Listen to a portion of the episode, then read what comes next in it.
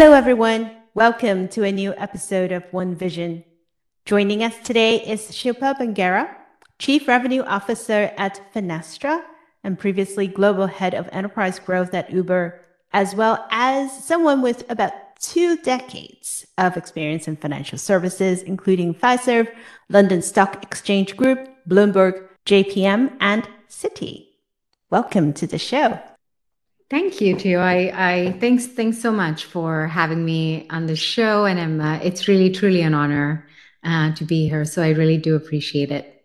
And I need to thank our mutual friend, Christophe, for connecting us. Um, he knows our passion of trying to feature different voices on, on the show. So thank you, my friend. Um, before we start, can you tell us a little bit about your journey and also what you're doing at Finastra? It's quite interesting path because I see that you had a lot of years in financial services and then you went to Uber which is not entirely different. There are some aspects to it that are very, very interesting, connected. And then you came back to financial services. Yes, interesting. Uh, interesting indeed. You know, I think you can probably resonate with this as much as I do. As a parent now, I tend to read a lot of children books and actually equally enjoy watching kid movies. All of this to say, um, you know, there is an infamous Seuss, Dr. Seuss says that your brain's in your head, your feet in your shoes, you can steer yourself in any direction you choose. The reason I say that is that's how I summarize my career and how I've pivoted in areas where I felt compelled to build, add value, and drive a purpose. So I did start my career in banking, went on to financial services, fintech, dived into pure tech, and now back into fintech. You know, so it just shows that you can take a person um, to tech, but you can't take the finance out of them. So I'm here back uh, at Finastra. And in all of those experiences that I've had, what really drove me uh, was to pursue the opportunity to build from an inception stages, uh, transform an existing business, um, build future leaders, and to ultimately drive growth. So here today, I'm at Finastra. I've been here for about uh, four, a little over four months. And uh, the purpose here at Finastra is we really are driving or enabling global economic opportunity for all. And that is a purpose that I am very well aligned with. And in my current role as a chief revenue officer here uh, for the platform business at Finastra, I'm driving that innovation to not just Finastra, but our clients and our partners. Why I decided to move to Finastra would be one of the reasons is because I really saw the opportunity um, in the power of platform, uh, which is unlike any other in financial services um, an opportunity to build a platform business that can harness this flywheel of innovation for Finastra and e- equally for financial services.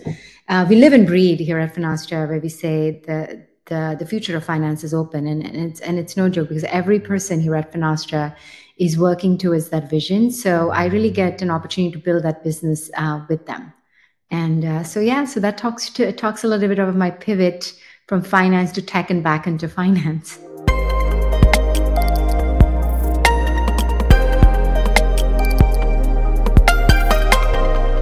I think a lot of that resonates with me because I do have two kids and I chuckled a little bit when you talk about kids books and kids movies because gosh, um, yes, that has been quite a journey. and uh, not to mention re-listening and listening to some of the songs that I just wish I could get out of my head.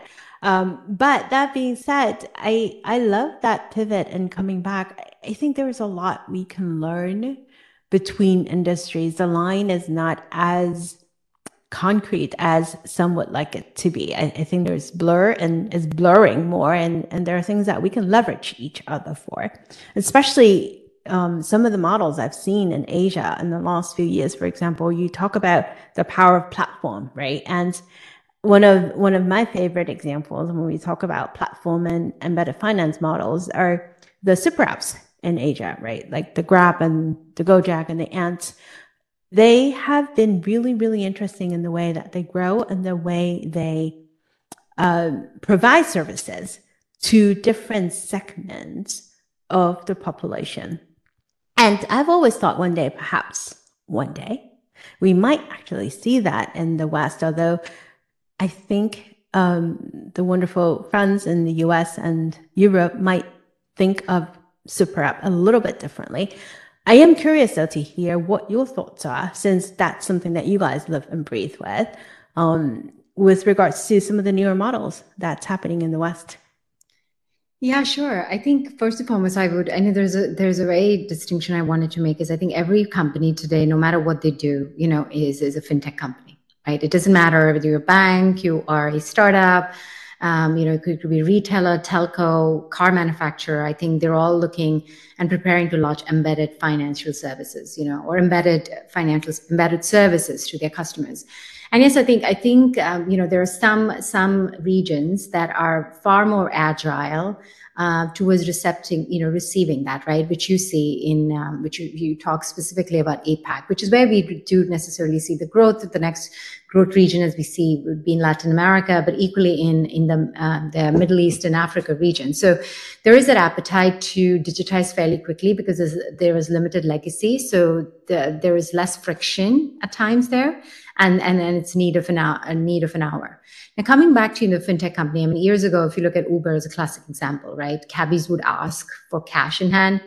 And now ride-hailing uh, apps might just take payment seamlessly in the background. I mean, it's absolutely that frictionless. In fact, once I walked out of the cab without even paying, not realizing it wasn't an Uber. You know, I didn't even make, you know, I did make the payment after, but the level of user experiences and habit forming and and it's and it's really hard to adopt to the old way. So it's it's really about how do we really collaborate on the right use case? How do we bring people together on this journey whether it be a platform whether it be a, a um, whether it be a super app? Because at the end of the day you are solving for a customer need. You're either enhancing it or you are you know you're you're bringing the customer on that journey with you so as far as um, new models, I know Theo, you asked me about um, some of the new models that I see. I think there's there are a few, right? But I, I wouldn't go into both. But the two of two two of them, um, you know, they they come to my mind. Is one is the plug and play of APIs, which which you know we, we you see that happening in financial services, but but as the fintech industry has matured, right, and the drive to innovate has um, obviously accelerated because of that Today, companies can pick the services from different providers and they would like to combine and offer that to their own customers, right? Which you see a lot in APAC. And you can you'll start to see that here in the US. I mean, you see the company called Block, right? That that's what they're doing.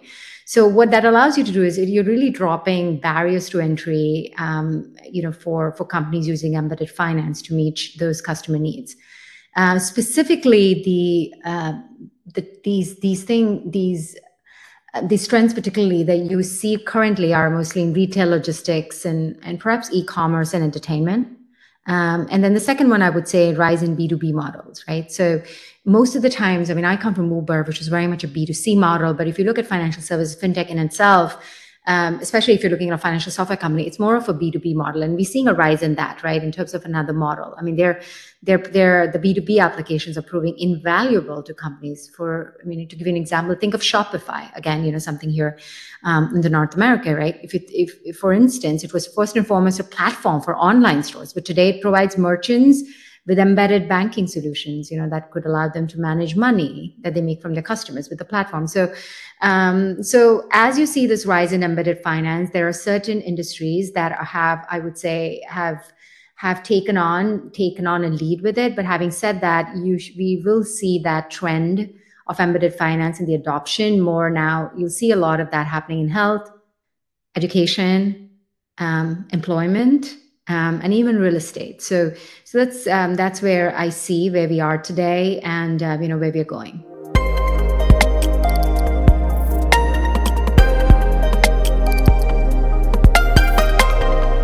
It, it is fascinating, um, indeed, to to see the changes, and I love what you just said. Um, every company or everyone is a fintech company. And if we take a step back and think about it, it is very true, right? Um, we might not think of it that way. But going back a few years though, um, I, I, remember quite a while now, I always got asked like, what do we think about fintech? Is fintech's going to be eating bankers' lunch? Is Amazon's going to, you know, completely uh, wipe out banks as we know it? Um, there was a lot of fear and chatter, or perhaps uncertainty as to initially the roles of fintech and then the roles of big tech. Um, and now you're saying, you know, everyone is a fintech company. How do we think is going to play out in a few years? Because you see Apple positioning themselves in a certain way, and then you see Google and then backing off and now focusing a lot um, in the cloud services. Different of the big tech companies as well as different of fintech. I, I wouldn't even call the likes of PayPal a startup, for example. What is going on with all of these different big players and what role do you think they will be playing? Yeah, sure. I think that's a very interesting question. Um, again, echoing that I I am a firm believer that every company is a fintech, right? And and the reason I say this, I don't see any differentiation between um, banking and and um, and and fintech is because I think they're converging. Um, they they're both becoming increasingly aware of the human element in business, right? So, the end goal, if you think about uh, whether you're a B two B, B two C, whether you're an enterprise software company or you know you're in retail, the end goal is to be customer centric and not product centric. And I think we now live in in an era where um, you know, we used to call customers a king, but right now, everything that everyone's really looking to do is how do we drive that user ex- experience to be so seamless that you uh, it absolutely happens and without you even knowing about it right? So i, I just gave you about my uber experience um, just just hailing a cab and just walking out of the door not realizing that i hadn't paid. So um, so in terms of you know so given that there is a focus and i said they're both converge converging i think customer value and engagement is is i would say the need of the hour. And i think both of them both of these are focusing on the same goal so I think you you would see because of that, I think there is a rise in a couple a couple of areas, right? So we just spoke about embedded finance. I, I won't really go into it, but one thing I will add to the embedded finance is you'll see right um, the maturity of embedded finance in the SMB or SME sector is something that I, I, see happening a bit more, right? How we empower the small business owners is very vital for our economy. So you, you, you, you've seen great strides taken by the likes of Walmart, even Goldman Sachs, for example, Amazon, Block, you know, how they enable um, the growth in the SMB sector. In fact, it's about 26%. I, I think I read a stat, 26% of the SME market um, by 20, uh, 2025 will represent around 120 plus billion in value. I mean, that's huge, right? So yes, you have embedded finance, but now they're trying to bring it downstream to see how now we could we could uh, we could uh, uh, drive value to the SMB sector. Um, and then a couple of others, right? So SaaS platform will be on the rise, right? You see that with Shopify. I gave an example of Shopify. Even Mind MindBody is another one that I could rise of open banking. So we are at the front front of that, right? So we we speak about uh, you know the future of finance being open. So we're not just talking about open banking. We truly are disrupting and shaping the foundation of financial services. So I think yes. So I think embedded finance in the SMB, the SaaS platform, um, rise of open banking and last but not the least, uh, or rather, I think one other thing after that is just the rise in fintech for good and, and sustainability, right? So as, as, you see, sustainable value creation in financial services has never been more important. You know, there's an increased interest in fintechs with ESG capabilities, um, including companies that are focused on climate change, be it circular economy or decarbonization, right? So th- that's another trend I, I definitely see. And then um, to your first point, it's the fintech super app right so it's the it's uh, you know digital transformation has led to a rise of these number of banking super apps now being available to customers you know for fintech it's the rise of the apps mean trading in cryptocurrency um, um, or while managing several savings accounts um, into b2c I, I mentioned you know the wechat or WhatsApp that's experimenting with banking features in, a, in Asia or in South America. You brought it up, right? PayPal is looking for merging crypto, shopping, and uh, what is it? Um, I think payments in one spot. So, so yeah, there is that element of um, super app as well, and you won't see it um, happening in every every geography at the same time. But but you definitely will see parts and pieces in in some of the geographies that I see where you see higher adoption.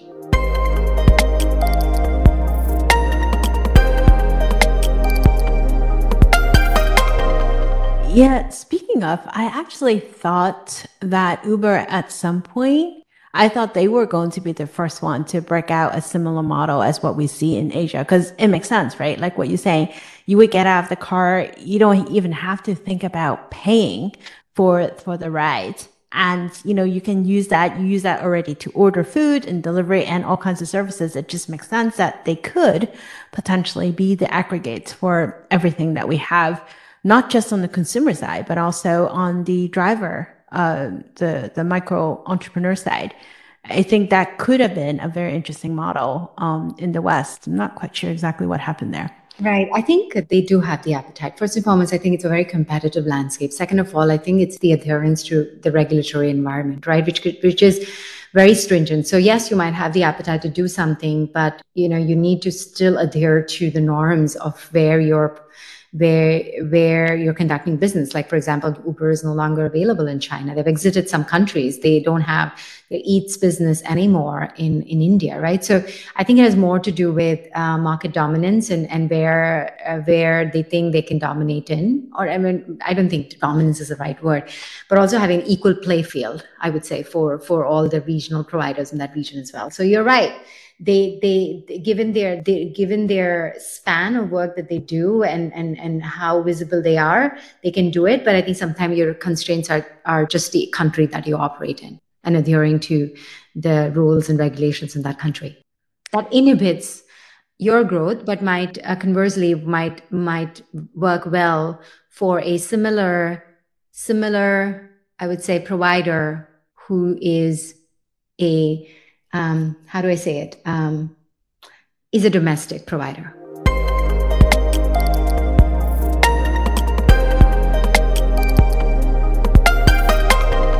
Yeah, it, it, it's really, I think of all the things I've seen the last few years, that is one of the most interesting trends is seeing different models popping up in different regions and how different region has different dominant player that are doing certain things. It's not as easy as, well, I'm just going to pluck this and then drop it in a different region. And like you say, um, regulatory concern, consumer appetite, and their preferences and all of that.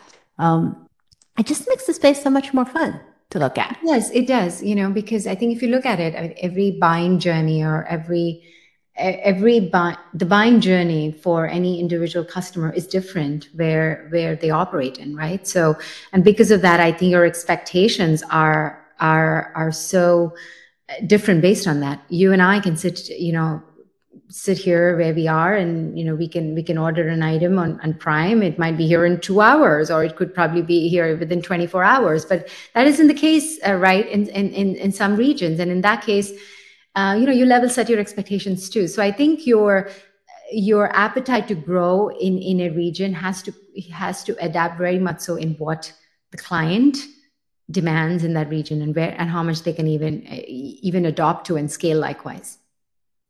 That reminds me of a story i read oh a couple of months ago now. There are some delivery platforms in asia that are trying to compete based on how fast they can deliver something. So instead of, like you said, the two hour that we will get with Prime in here in the US, there are platforms that are saying, well, you know, you're going to get X in an hour or X in half an hour. It almost feels like from a consumer perspective, do I really need that ice cream in one hour or can I actually wait for a little bit? There, there has to be a line somewhere. I know it has nothing to do with payment. I agree. I agree. Like, like like you know eh, what who is it benefiting? Definitely not those poor drivers who are dashing across the city for no apparent reason. Um, and and i think as consumers we got so used to we want this and then we want this now. Not just consumers i think humans in general. We lost the art of actually savoring something and waiting for something. We, we just want instant gratification.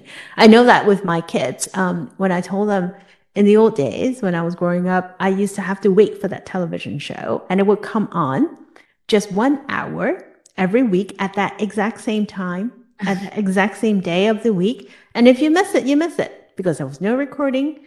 There was no, you know, playback. There was no binge watching on Netflix as we do now. And they looked at me like horrified.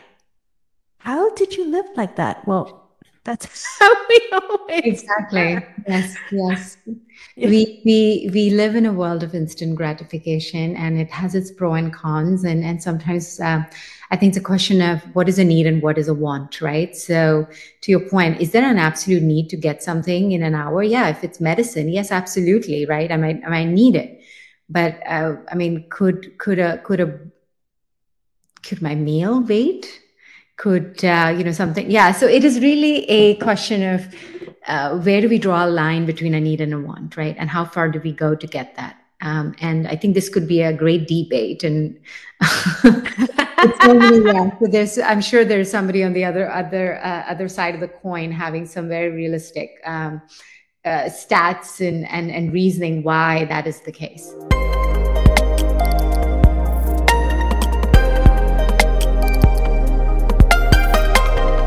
That is very true. And I'll be the first one to raise my hand that all the times when I want like the next day delivery, things will always come to the house and they will end up sitting in the boxes until I have time to open them on the weekend. And and it, it would get to the point where I am actually really glad some of the delivery services they say, you know, do you want to group all of your things in one shot? And it saves um, resources, it saves delivery, it saves all of the boxes that you end up throwing away. Anyway, I digress. Um, speaking of um, instant gratification, here's an interesting question. For the life of me, I just don't understand it. If we look at all of the things that fintechs have solved and the things that they have yet to solve, the first thing that always comes to mind is cross border payment. I do a lot of work with clients from overseas. And getting paid is still a pain in 2022. In the US, we still have checks. That's besides the point. But when you want to move money cross border, sometimes it's still very expensive and it takes four days, for example. So I'm curious to hear your thoughts on why that is the case. You thought, you know, I would have thought that would be the first thing would have solved already. Yes, I, you know, I, that is, the, so again, there is, this is my point, there is that inclination to solve for it, right? But you have to think about, there is this legacy way of working or conducting business with so many different stakeholders involved in it for, for so many years now, right? So to even drive transformation on that, is going to take time and it's going to happen in pieces, right? So there's perhaps going to be a partner that solves A to B, and then there's someone who does B to C, um, and then in C to E. So what I'm trying to say is, it is it is it is is it is challenging. I've, I've, I've worked at Fiserv, I've seen it firsthand. It's not necessarily because we we don't have the budget to innovate. It's not that there is no appetite to innovate uh, it is it's not as easy as it sounds just because you know again there again you have to work with compliance rules depending on where you're transferring the money and where you're doing it. Um, the rules and regulations as well you know could be um, could be a big hindrance. And, and equally the key players that have market dominance right in, in doing some of the some of the cross-border uh, payments. So so that's really what makes it expensive. Not only does it make it expensive but also the time that it takes at times you know where, where you have to transfer money depending on where you live so I think uh, there is definitely that appetite for fast, efficient, accessible payments, right? Um, especially in the growth, you know, with the growth in e-commerce. Um, you know, you have seen, and even global trade, for example, you've seen, um, you know, cross-border payments are on the rise for both businesses and consumers. But at the same time, I think, um, you know, there are enough there is still enough work that we need to do right so in the face of this let's assume you know in the face of this increased demand and and to remain competitive businesses are turning to their banks and fintech partners for solutions that make payments more instant and secure. In turn, the payment providers have turned to the uh, turned to the latest digital innovations to transform the cross-border payments experience for you know treasurers and beneficiaries and customers. So what I'm trying to say, it's going to be in piece and parcel. It's not going to be in a whole. And I think you're just it, it's about you know trying to trying to take steps, solve for it, and taking those steps you know one one one leg at a time as opposed to solving for the whole thing. Um, and but I but I do see um, you know a pretty promising future you know for cross border payments, and I and I and it really comes down to driving that user experience, um, having a customer mindset, right? So how do you really solve and improve the user experience? So embedding digital innovation into traditional clearing rails to improve um, existing technologies, one example, right? Creating new solutions like real-time payments and wallets in another. So, so this is driving current digital trends and will continue to set the agenda for future, um, all of which will produce new technology and payment methods. I mean, you see JP Morgan doing that as well. I mean, they no, no longer call themselves a bank, they call themselves a technology company. So I think you'll see an emergence of non-bank payment providers as well, API enabled, um, you know, real-time FX rates, um, you know, plug and play, right? So it'll integrate seamlessly into existing treasury infrastructure and interfaces. You'd see more of that. Um, from a settlement side, you could see diversified settlement mechanisms. So as the industry is moving forward, you know, you you will look beyond, you know, the clearing, rail advancements, and leveraging technologies like Swift, GPI, or virtual account management, or API connectivity. So I think you you'll have to solve for each of these subsets to then, you know, eventually make it one whole. So I hope this answers to you because I know there is no um, there's no right question because I think being in the payments industry, being in the finance of, of fintech industry, um, I, I truly understand the complexities of the market and how uh, how it is in there. Um, but at the same time, I also understand as a customer how painful it is for me to be able to send money to just hypothetically to India and it doesn't, it's not instant and I have to pay X dollars or I have, or the money doesn't reach. So I see both sides of the coin. Um, so I have empathy or reverence or whatever that you mean to see, you know, how it's challenged. But you know, I think we can get there in pieces. Is what is how I see it.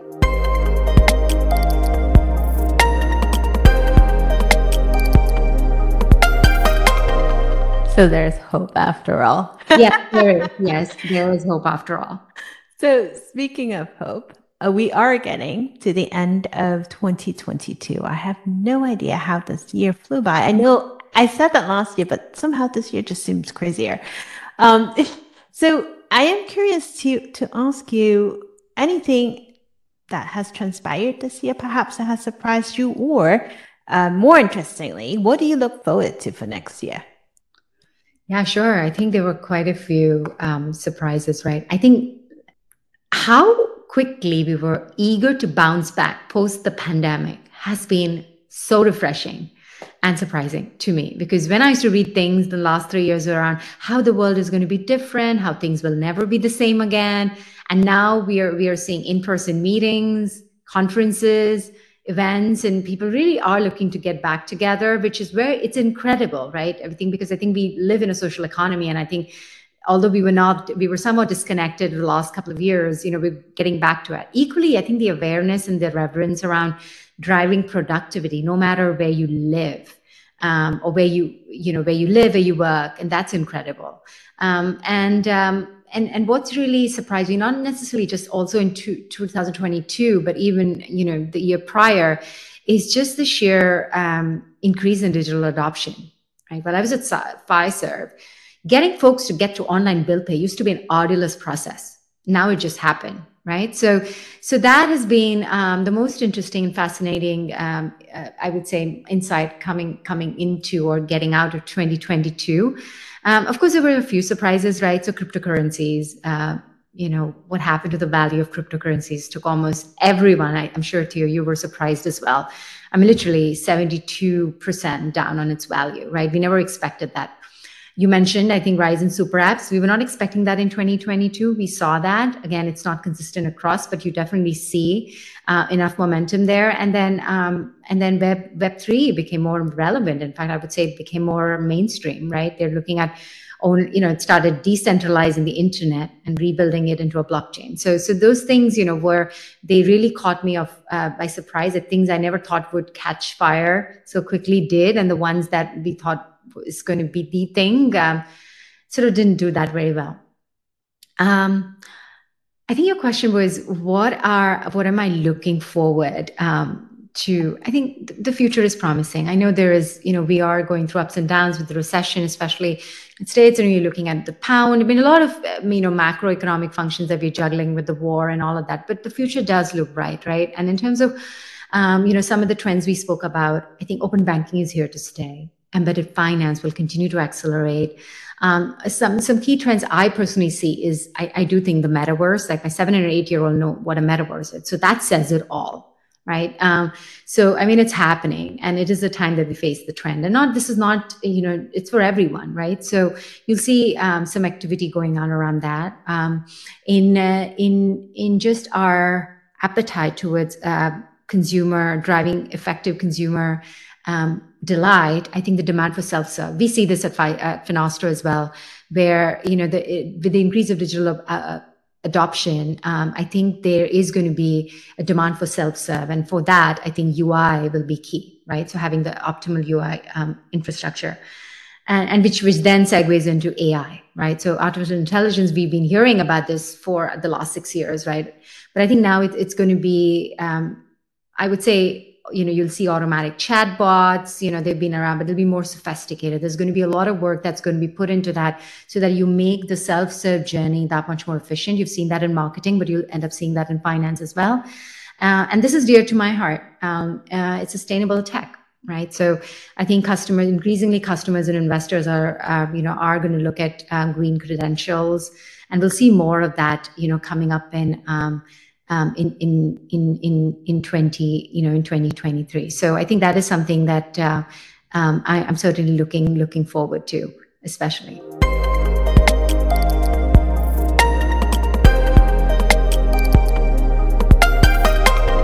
I like I like that. Um, I like ending in a positive note. Um, I do agree with you a lot of things around self service and you know AI. Let's just hope that we are using AI for good and help us strive towards a better future and more hopeful and greener, sustainable future instead of some of the divisive tactics that we've been seeing. But there is hope after all. So this yes. is. that is add there. One more thing also to add, you know, as we were talking yeah. about uh, market uh, dominance and trying to level mm-hmm. set, I also do think that when you look at fintech companies and, and venture investors, I think they look they are going to look for stable moves rather than the aggressive ones, right? So if high risk, high reward short games drove that in 2021, I think 2023 and further is going to going to see more conservative long game approaches right? So um, I think I, I, think there's going to be that element of um, um, you know just just scoping it, it, very well before you know you invest, and um, and and I think sustainability will drive uh, a, a, whole lot of that. Of that, so here's to a long game, boring, no surprises new year. I, I, think I can I can use one of those years. Um, thank you so much for joining us today on the show. Shilpa, and for the rest of you, thank you so much for joining us for another episode of One Vision. We'll talk to you all next week.